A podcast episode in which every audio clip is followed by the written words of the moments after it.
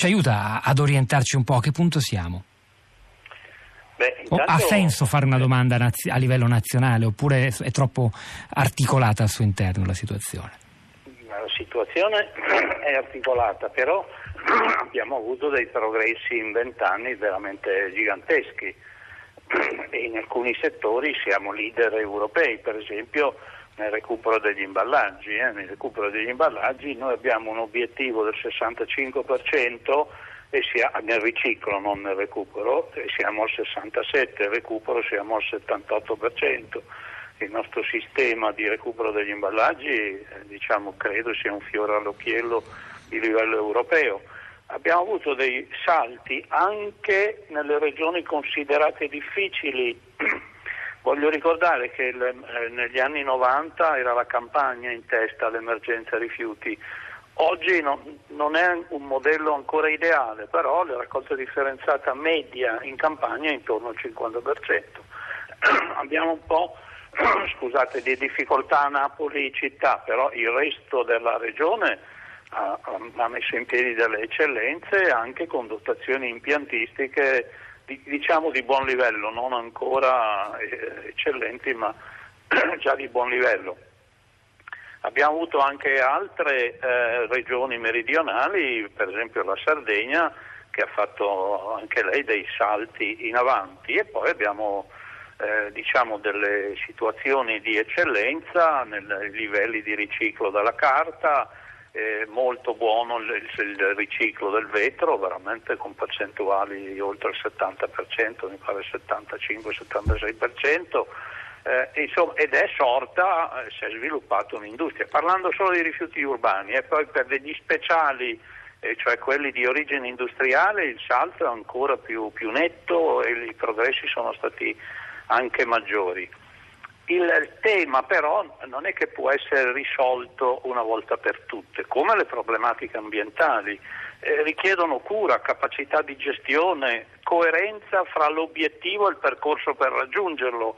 A me di molti discorsi non convince non la strategia, eh, quella secondo me è chiara e se volete noi l'abbiamo anticipata vent'anni fa parlando prima che diventasse eh, legislazione europea addirittura nel, nel, nel, con la direttiva del 2008, noi siamo partiti nel 97, cosiddetta gerarchia nella gestione dei rifiuti, cioè prima puntiamo sulla prevenzione, a farne di meno, poi diamo priorità assoluta al riciclo di materia puntando sulle raccolte differenziate, la parte residuale recupero di energia e minimizziamo lo smaltimento. Questo è il modello che adesso si sarà ulteriormente rafforzato con anche il riutilizzo e con obiettivi più performanti di avvio al riciclo e non solo come giustamente veniva fatto osservato di raccolta differenziata ma poi chi gestisce il rifiuto nel territorio si deve occupare della, di, di, come applicare quel modello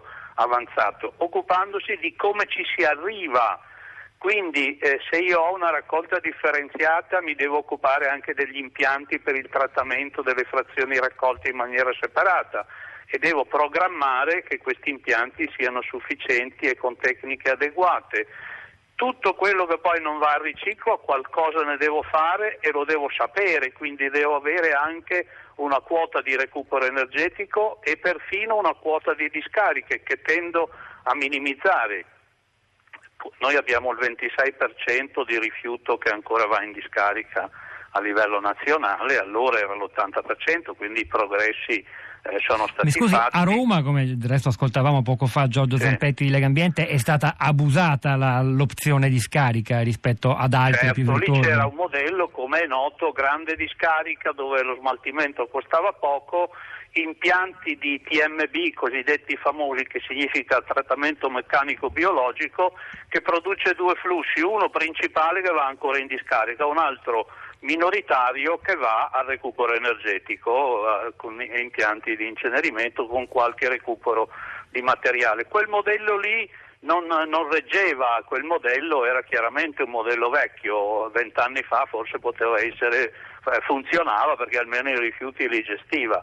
Via via è diventato obsoleto. Poi non è che bisogna contrapporre solo un altro modello, bisogna poi far funzionare la gestione dei rifiuti romani in una direzione più avanzata, cioè quella che deve puntare al 70% di avvio al riciclo entro il 2030 con degli, delle tappe intermedie, ma fino che arrivi lì mi devi dire intanto cosa fai dei rifiuti che si producono in, Roma e, e, fino all'ultimo chilo, non, eh, io punto anch'io punto a rifiuti zeri per amore del cielo, ma quello che mi interessa è fin quando ci arrivo cosa devo fare e se non sono capace di farlo è lì che casca l'asino.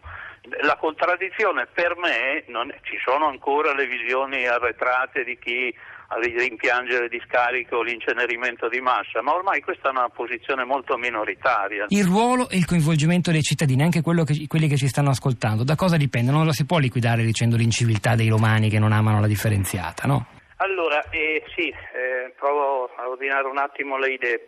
Eh, sulla tariffa puntuale io voglio ricordare che il DL22 la proponeva già nel, nel 97 e adesso diventa una norma più vincolante col nuovo pacchetto di direttive sull'economia circolare, cioè la responsabilità sia del produttore del rifiuto nel senso del prodotto che diventa rifiuto sia di chi è il produttore finale che genera il rifiuto ed è responsabile dei costi della sua gestione. Quindi se io conferisco eh, in, in, maniera non differenziata causa un costo ambientale ed anche economico maggiore e ne devo rispondere.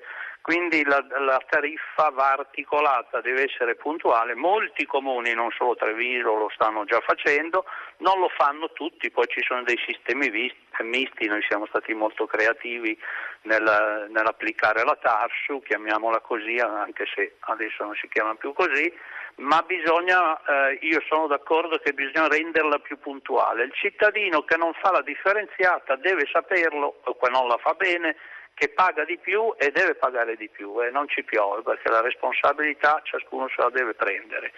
Eh, secondo, il rifiuto è una risorsa, è una risorsa, quindi va gestito in cicli industriali. Eh, questa risorsa se la butti via, la sprechi, crei, crei un danno ambientale ma anche economico, se invece sei capace di gestirla bene, la gestisci come una risorsa e diventa una ricchezza, alimenta delle filiere interessantissime, tecnologiche, industriali. E, e questo va tenuto ben presente, quindi eh, noi dobbiamo mettere a punto bene l'impiantistica, eh, per esempio molti sostengono, alcuni sostengono gli impianti di compostaggio molto piccoli di condominio, io sostengo impianti di digestione anaerobica che producono biogas e biometano che metteremo in rete col quale faremo funzionare i trasporti pubblici. Certo, ci vogliono impianti di una certa dimensione impatti ambientali bassissimi perché digestione anaerobica vuol dire che non esce niente fuori dall'impianto, invece l'impianto piccolo aerobico puzza purtroppo, quindi eh, anche questo. No? Abbiamo poi delle filiere molto interessanti sulla carta, sulla plastica, sui metalli, e, e, e, sui RAE c'è moltissimo rifiuti da apparecchiature elettriche e elettroniche, cioè vedrei ormai la gestione dei rifiuti nell'ottica della circular economy come un eh, tassello di un'economia moderna.